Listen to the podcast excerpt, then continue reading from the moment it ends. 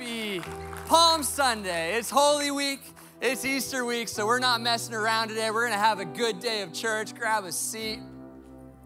I love that song. Something has to break. I remember the, the first time I heard it, I was, I was sitting in a coffee shop with Corey, and he goes, Hey man, check out this, this new song we're, we're working on. I, I wanna hear your thoughts. And I listened to it and I said, Corey, that, that song's special. Was like, I know, right? It's, it's like special. And I said, Corey, that, that song's powerful. He's like, I know, it's, it's powerful. And then I said, hey, Corey, um, hey, what does it mean? you know? Like, what's the something and why does it have to break? Like, it's one of those songs that, like, we understand at a, at a heart level before we understand at, at a head level. And so Corey and I talked about it, and then Doug and I talked about it, then Ethan and I talked about it, then Emily and I talked about it. And I got to the end of all those conversations, and I thought, oh, that's like, that's good. Like, that's so good that, that we should devote an entire weekend to talking about it as a church because if this is going to be a, an anthem for us as a church, then let's talk about what we mean when we say something has to break. So that's my goal for today. Because here's the thing for the last six weeks, we've been talking about our horizontal relationships with each other, right? But the foundation of this whole thing is our vertical relationship with God.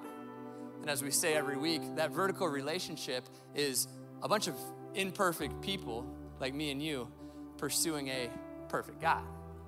And by the way, if you are new around here, that's what we believe here. And as long as you aren't perfect, you're going to fit right in at, at Red Rocks, but we're imperfect people pursuing a perfect God, living, living on a fallen world, which means that along the way, like we're just all going to pick up some baggage. There's going to be some things that try to come in between us and God. We all know what we're talking about, right? It's like the sin and, and the shame and the pain. For some of us, it's, it's the baggage or, or the bitterness, or for some, it's just the, the busyness. Like we could pass the mic uh, around all day and share stories about the different things that try to come between us and God. And it's like before we know it, we start feeling and saying things like, well, God just feels really distant right now. God just feels really far away right now. Am I the only one who's ever experienced that, right? Well, every world religion is trying to wrestle with this question, like trying to come up with a solution to this problem. Uh, of feeling like all this stuff gets in the way of us and God. And what religion says is hey, here are all the things you need to do. Here are all the things you need to, to do in order to clear out some of that stuff so that you and God can be cool. So, so do all of these things, don't do all of those things, and then you'll reach enlightenment or you'll go to the good place instead of the bad or whatever it is. That's what religion is. Do. Gospel message, the Easter story, which we're celebrating this week, and quite frankly, we celebrate every week is God looked down from heaven and said, I love them so much. I am so tired of having these things stand in between me and them. I'm going to them. And when I go down there, I'm going to break off. I'm going to break off anything that could stand in between us and them. Like, I love them so much that I'm going to go break it off myself. Because when life enters the room, death has to leave. When light enters the room, darkness has to go. When shame enters the room, or I'm sorry, when grace enters the room, shame has to leave. When God shows up, something has to break. We worship a God, we serve a God, a creator God who goes, I love them so much that I'm gonna go down there and break off everything that I need to break off because I just wanna be with my children. That's the God that we serve. That's the God that we worship. That's the God that we sing to. And so I can say with complete confidence this morning that that is what is going to happen in your life. No matter how you showed up in this place today, hey, even if you had the worst night of your life last night, I am believing right now in the name of Jesus that some things are going to break. And I can say that with confidence. I can say that with confidence because it has nothing to do with me or me like stringing together the right words in the right order. It has everything to do with God showing up and God just doing what God does. This is who Jesus is. This is what Jesus does all throughout the gospel. When he shows up, things just break. So, whoever you are, wherever you find yourself in this room today, man, let's raise our expectation for what God is about to do in this place. Some things are going to break. In fact, I title my message, Something Has to Break. Lord, we, we love you. Lord, we pray that as we dive into this story, we read from your word, that you would speak to us. Lord, would you break off anything coming between us and you? In the name of Jesus. And everybody said, Amen. Hey, today we're going to look at a story in John chapter 11. And this is a story about three people who are having the worst week of their life. Three people who need something to break. And then Jesus walks into the room and nothing is ever the same. It's a story about a man named Lazarus who has just passed away, and his sisters, his two sisters, Mary and Martha. And quite frankly, it's a story about Jesus and Jesus doing what, what Jesus does best. So if you have your Bibles, open up to John chapter 11. We're going to pick up the story in verse 17. And by the way, we're sharing this story this morning because um, at this point in Jesus' ministry, Jesus is already on really thin ice with all the religious leaders in Jerusalem they're like, hey, we got to put an end to this Jesus guy. And uh, so the story is going to take place, as you're going to see, right down the street from Jerusalem. And all of Jesus' disciples are, are like, hey, Jesus, we shouldn't go there. If we go there, you might get killed. And Jesus is always way more concerned with other people's well being than his own. And so he's like, yeah, no, we're, we're going to go and see Lazarus. And so we'll pick up the story in, in verse 17. It says this On his arrival, Jesus found that Lazarus had already been in the tomb for four days. Now, Bethany was less than two miles from Jerusalem, and many Jews had come to Martha and Mary to comfort them in the loss of their brother. When Martha heard that Jesus was coming, she went out to meet him but Mary stayed that's a lot of information in, in four verses. We're in Bethany, two miles away from Jerusalem, and we get introduced to Lazarus' two sisters, Mary and Martha. Jesus loves Lazarus, he loves Mary, he loves Martha. But Mary and Martha are very different people. Anybody have a sibling who, who you love but is just completely different than you? I can't relate to that because Doug's just always trying to be just like me, you know? So I don't know. Uh, but, but Martha and, and Mary are completely different. Like, like Mary, as you just saw, stayed home. She's going through this terrible moment and she's like, I just, I'm gonna lock myself in my room. I just need to like process this stuff internally. Leave me alone. Let me be with my feelings. Martha, on the other hand, is the type A challenger eight on the Enneagram. You know, like, oh, Jesus is coming to town? Yeah, I've got some words for Jesus. So Martha doesn't even let Jesus get to the home. She goes out and meets him halfway. Like, you know, those conversations where you should like wait to be face to face to start it? I, I feel like in, in, this moment, she's like, I'm not even gonna wait till we're face to face. I'm gonna start yelling as soon as I see the guy, right? So, verse 21, we'll pick it up here. Lord, Martha said to Jesus, if you had been here, my brother would not have died. Let's pause for a second. Did you know you're allowed to get angry with God? Like maybe you've never been given that permission, especially in church. Like we're great at this in church, right? All the frustrations on the drive over, and then you walk in and it's like, oh, God's good. You're allowed to actually, like, God's your loving father who wants to talk to you about how you're feeling. And, and um, He can take it. He's God.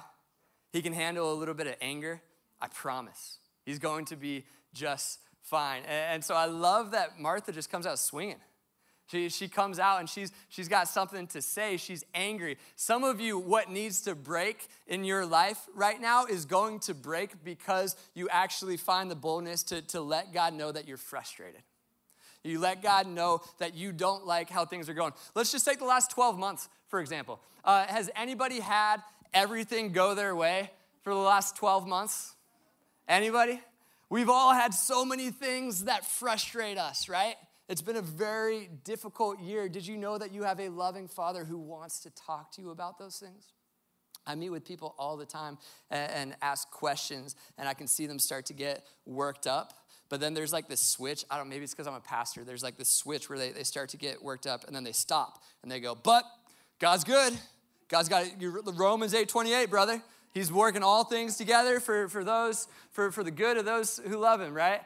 And I'm always like, hey, no, no, no. Before you did that thing, what, were, what was that emotion? What was that stuff up here? Because I think if we just process it, I think if we just talk to God uh, about it, we might just find that some light may invade a dark place and some things might start to break in our lives. Church, you have permission to be angry with God and talk to Him uh, about it because uh, He can handle it. In fact, I would say that anger is, is one of the most purest forms of worship. Like, like when you walk in here angry, you're going, you're, you're going, hey, God, you're still in charge. You're still God. I'm just letting you know I'm not happy with what's going on. There's something beautiful about that. That's what Mary's Martha's doing. She didn't have to run to Jesus.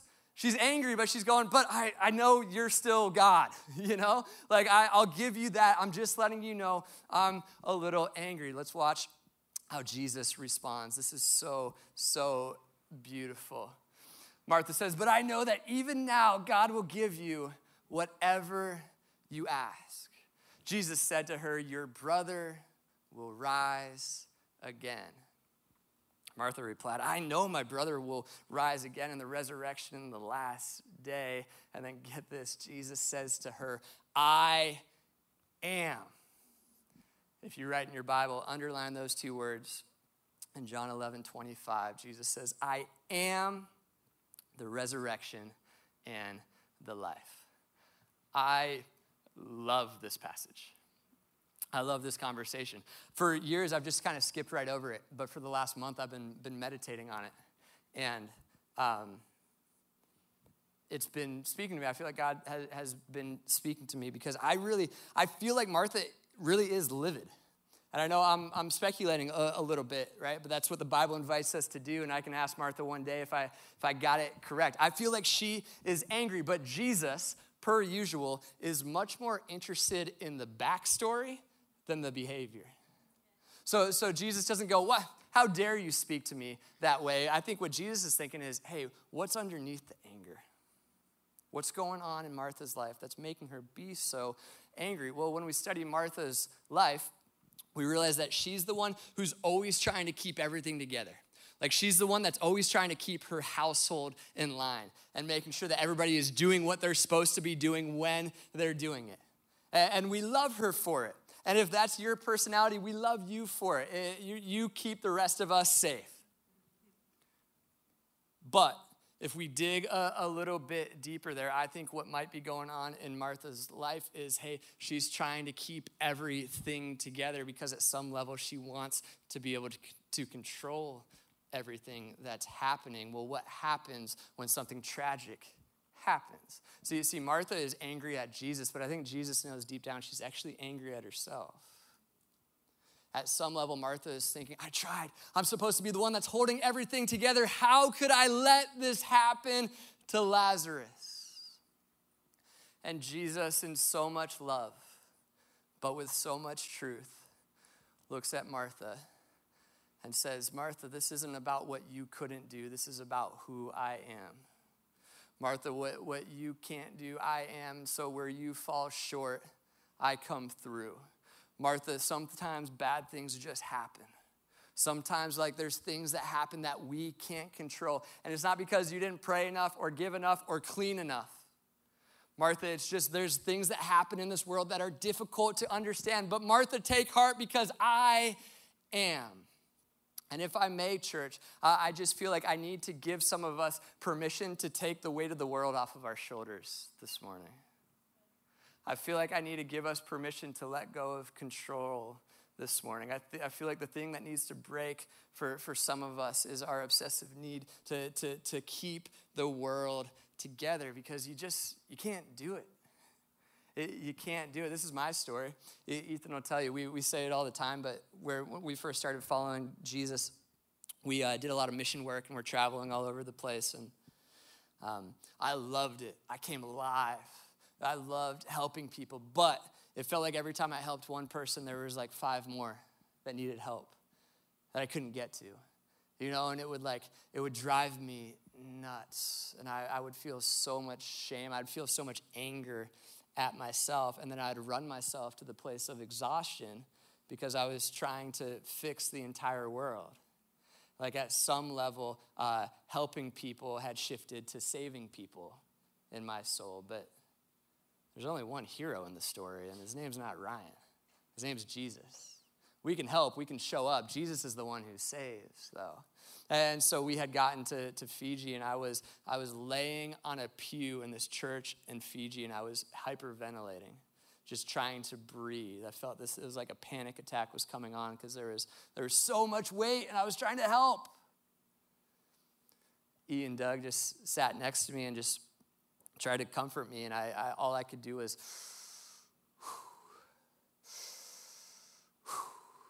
And I remember I, I picked up a message version of the Bible, uh, paraphrase of the Bible story form, and I went back and I just started reading it again with new eyes, looking at the story, and I just saw imperfect person after imperfect person falling short of God's glory, and then Jesus coming in and saving the day.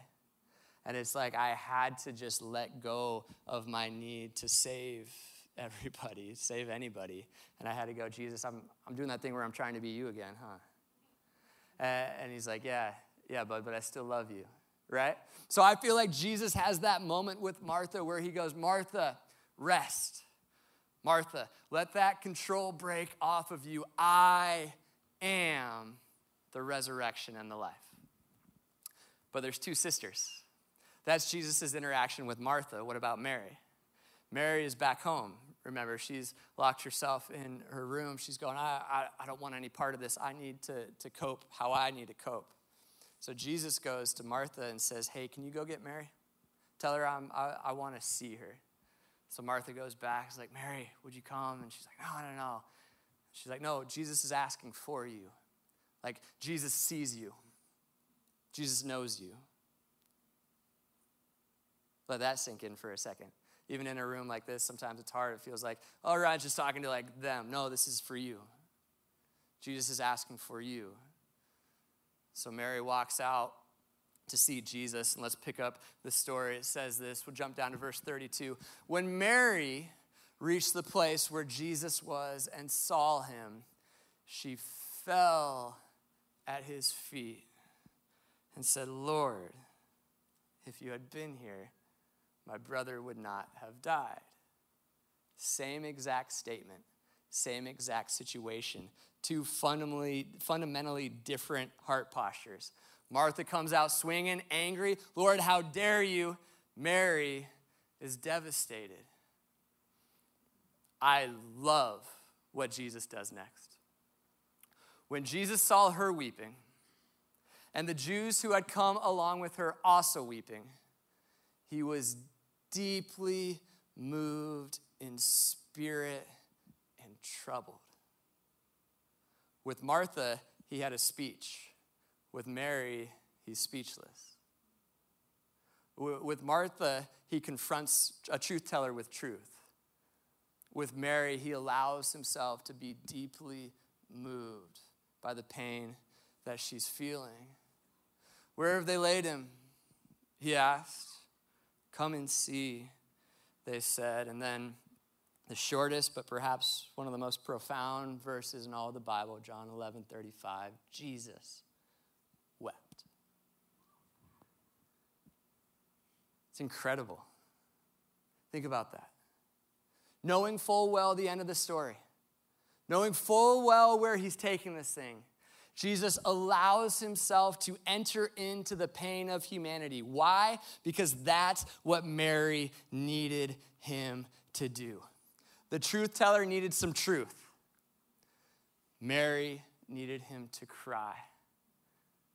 Jesus, I am the resurrection and the life, and yet I will sit here and cry with you. It's utterly compelling. It's BJ's favorite verse in the entire Bible. Look at his driver's driver uh, license plate when, when you walk out. He literally named his license plate after this verse, which is amazing. Tim Keller pointed out that Jesus is showing in one story both his divinity and his humanity. Fully God and yet fully human at the same exact time. With Martha, it's I am the resurrection and the life, fully God. With Mary, I'll allow myself to be broken by this and cry with you. See, because tears without truth is just kind of chaos. We need a firm foundation to stand on. But truth without tears falls short too, doesn't it? It just feels cold. It feels like, I don't know, like, like it's just not quite there. But when you combine truth and tears together, man, it's like something starts to break in our lives. And I, I love watching this. I, I think uh, just to push all of us a little bit, I think some of us are really, really comfortable with Jesus crying. Like we're comfortable with the humanity of Jesus and him sitting with sinners and eating right meals with them like, like that that fits really well for us but then when we start talking about the divinity of jesus and jesus making these truth statements like i am we go oh, i don't know if i like that like i don't know if i want to let him have that say in our lives like mark sayers says we love the kingdom but we want the kingdom without the king but then others of us are really comfortable with the divinity of jesus we're like the go get him, Jesus, whatever you say, I'm in, I worship you. You have the say in our lives. But then we like don't know what to do with a God who would allow himself to be broken and sit and cry. When I uh, first started doing funerals, um, like maybe eight years ago, I remember in, in seminary they taught me, uh, hey, when, when you do a funeral for a, a family, they need truth. They're having a terrible week. They, they need to like remind them of the end of the story. Remind them that one day every tear will be wiped away. And say verses like, Oh, death, where is your sting? But then I walked into my first meeting with a family going through the worst week of their life, and I realized real quick that what they needed were tears. What they needed were, was, was space to, to feel Oh, death, where is your sting? They're like, It's right there in the, in the casket, right next to us, right? So I love that Jesus is bold enough to, to be God and to heal, and yet he's loving enough to come and sit with us and cry. I think it's just utterly compelling. And um, I think that this will have the power when we, when we meditate on who Jesus is. I think it has the power to break some things in our life this week. So let's talk about you. Tears first. John 11, 35. Because, full disclosure, the way that God wired me, uh, the truth thing comes a lot more naturally to me.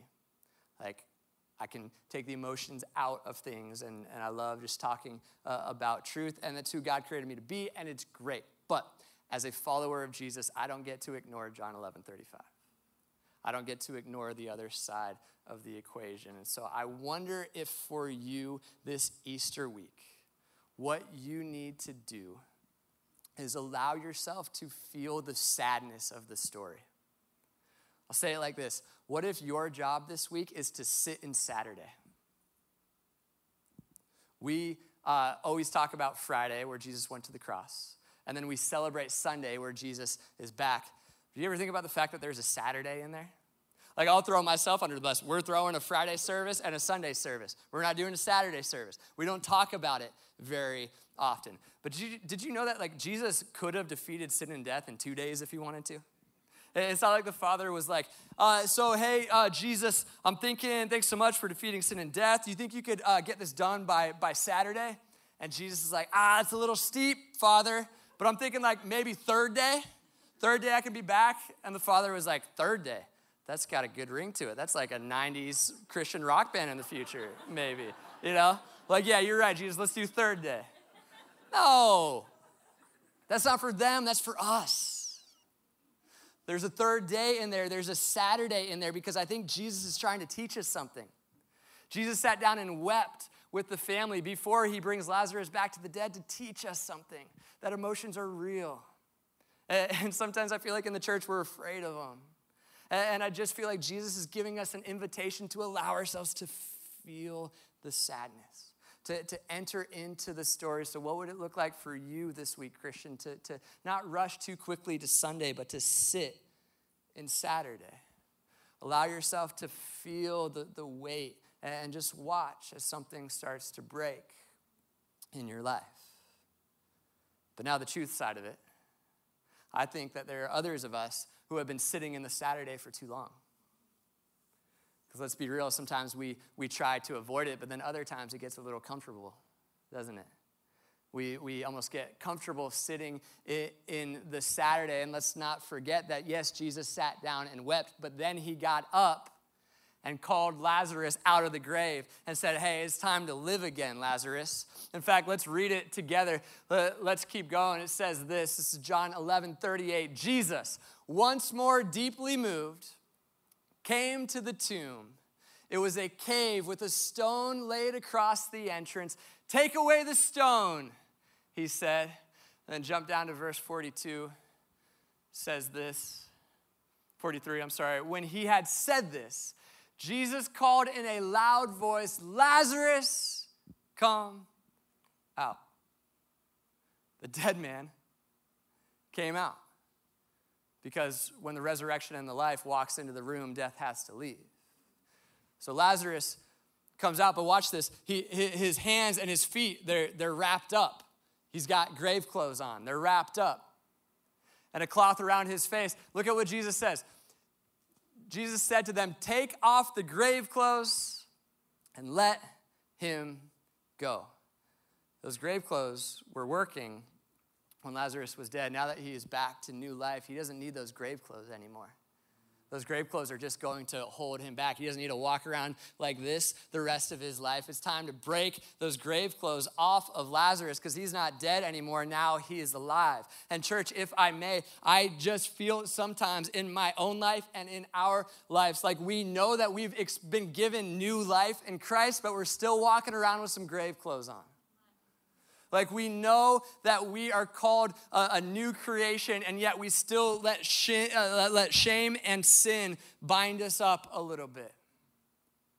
Like we know that we are fearfully and wonderfully made, and yet we still walk around wondering if we're a burden to the world, wondering if the world would be better off without us. What? Hey, it's time for a new outfit. It's time for a wardrobe change. it's time to get those grave clothes out uh, of, of here because God looks at you and He says, No, that's my son, that's my daughter, fearfully and wonderfully made. You're with me, let's go. So I think it's time for us as a church this Easter week to get rid of some grave clothes and start walking in the way that God intended for us to walk, right? This is Isaiah 61 10, uh, um, Isaiah says that, that God has clothed us with the garments of salvation. Did you know that? You ever just had like a day where you, your outfit's just like working? You know? And you got this like little extra swagger. Like, oh, I'm, this is, I'm, I'm gonna be all right. Do you know that as Christians, we're supposed to feel that way every day? clothed us in the garments of salvation. Then it says, He has wrapped us in the robe of righteousness. Wrapped us in the robe of right. This is why in, in Luke 15, the prodigal son story, when the prodigal son comes walking back to the father, like, I'll take the grave clothes, I'll just be a servant the rest of my life. I know I messed up. What's the first thing the father does? He runs to him, gives him a big hug, and he puts the robe on him he goes, No, no, get those grave clothes out of here. You're my son and you're, you're, you're home. And so take this robe, right? Take the ring for the family ring on your finger to remind yourself who you are. Take the sandals for your feet. I think that Greek word for sandals there is uh, monarchs in, in English. I don't know. Ethan, you can fact check me on that later. Jesus wants to clothe us in righteousness, so it's time to get the grave clothes out of here. And so, with our, our final few remaining minutes, I just want to start calling out some grave clothes one at a time. Let's start with shame. This is a story for, for all of us, right? We know that we're forgiven, but then we spend the rest of our lives learning how to live as if, as if that's actually true. And let's be real. Oftentimes, it's other people and sometimes either other Christians that are trying to throw those grave clothes back on us. Trying to say, hey, you can't have a future because you have a past. Anyone ever felt that way? Remember Jesus every time he talked to somebody with a past, type of person who had a lot of junk up here, the religious leaders would be like, not, not him, not her, too far gone. Jesus would walk right up to him and go, Hey, you're with me. Let's go. Come on, Matthew. I know you spent your whole life adding things up here. I know you feel too far gone to, to ever be saved. I'll take care of all that. When I show up, something has to break. Let me break all of that stuff off you. You just come with me. This is all throughout Jesus' ministry. So if you ever feel like other Christians are trying to put grave clothes back on you, telling you you can't have a future because you have a past, here's what I want to remind you of. Here's what I, I want to tell you. There's this guy named the Apostle Paul, church planner, kingdom builder extraordinaire, stud. Had a past, like a tough past, like persecuted, killed, imprisoned Christians. And then one day, God gets a hold of his life.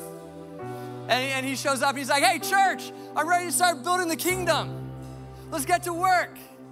But here's the thing like, God's very quick to forgive, but other Christians aren't always as quick to forgive, are they? And so, like, can you imagine Paul's first day at the job? Like, hey, let's go build a church. Imagine some of the stares he's getting. Who's this guy? Paul's gonna come hang out with us? Hey, Paul, you put my you put my brother in prison, bro. Like we're not cool. Like uh, imagine you killed our friend Stephen, Paul. Uh, imagine like the passive aggressive moments that Paul had where people tried to put grave clothes back on him. Watch what he does. He writes about it in Second Corinthians 12. He, he, he learned how to flip the script on people. So when they would go, Paul, not you, not you, you're not worthy. He would just, he would, he would flip the script and he would use that as an opportunity to make Jesus beautiful. He would go, hey man, I'll boast about my weaknesses. I am the biggest sinner in the room. I am, I am, I have a past. Isn't Jesus beautiful? I have made a lot of mistakes. Isn't God's grace amazing? No, it's actually when I'm weak that I am strong, right? And when we learn how to do this, shame just starts to lose its power in our lives. When other people try to put the grave clothes back on us, we just throw it up to Jesus. Use it as an opportunity to make Jesus look beautiful and then just watch as Jesus breaks those grave clothes right off. How about people pleasing? Yeah, we're going for it today. Christians, our need, our need to, to make everybody happy, felt need to make everybody happy. It's like it's like we walk around giving everybody on this planet a, an ace of spades that they can play on our life at any point to ruin our day.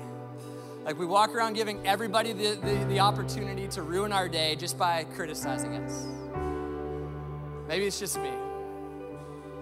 I just feel like Jesus paid much too high of a price for us to walk around like that. I just feel like Jesus paid much too high of a price for us to, to let criticism slow us down or even ruin our days. I don't know where the notion that following Jesus means make everybody happy came from. But like, Jesus upset a lot of people, guys. When Jesus took the form of a man, he had to accept the limitations of being human. And so there were a whole lot of people that Jesus helped and healed. There are also a whole lot of people that he couldn't get to because he was a human. Jesus had so many critics, he ended up on a cross. And so, like, what I'm not saying is you have permission to be mean or like we love everybody. But also, like, I feel like these days we spend too much energy trying to keep people that we don't even know happy that we run out of time to be fully present with the people that we care about the most. I just feel like you need permission today, Christian, to, to put that down. Put that, let God break that need off of you. I, I think some of you need to learn to surrender to the beautiful, dangerous word called surrender. Because I just feel like God's calling some of you to go to a place that, that some people aren't going to understand. This was Jesus' story. And, and, as he went, he learned how to go, I'm not going to let the critics, critics get me down because there are a whole lot of people to love and help. And the critics aren't going anywhere. In fact, the more you try to be a part of the solution, the more people will blame you for the problems. It's just, just how it goes. Jesus was able to, to go, no, there are people to help. There are people to love. I know my calling. I know why I'm on this earth. I know who I, am. Don't put those grave clothes on me. I've got work to do. Let's keep moving forward. What about bitterness? Bitterness is one of those things, man. We all carry it. Comes in between us and God. Nothing breaks things faster than forgiveness. When we start forgiving, when we start letting go, just watch what God will do in your life, man. I think some of us are really, really good at receiving God's forgiveness for us but we're not as good at passing that forgiveness along to other people. What if you started being generous with your forgiveness this week? And yes, I'm talking about that person that you hope I'm not talking about. Right? We all do it, not them. Just watch.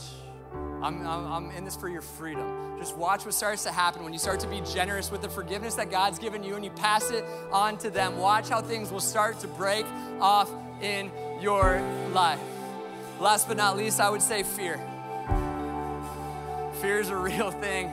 I said this in the last service. Uh, a year ago, I gave the, the before sermon, or before Easter sermon, and, and there were like four people in the room. It was like me and the band hanging out and we were recording uh, three services in one day because the lockdown was about to happen. And it was so weird and it was so new, and I didn't know how to process everything that was going on that I went right back to that corner afterwards, and I was just like, God, I give up. I don't have my confidence anymore. I don't know how to pastor through a pandemic.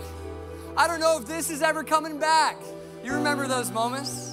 And I, rem- I, I remember in this like, like still small voice in that back corner where I just felt like Jesus was saying, Ryan, let the cross be your confidence. Let the cross be your confidence. It was never on you to break things off of people. That's my job. Give me the control back. Let the cross be your confidence this year. Let the cross, Christian, let the cross be the thing that, that's, that's pulling you forward this year and just watch. Watch as your confidence starts to come back. Just realize that God keeps robing you in righteousness because of the cross.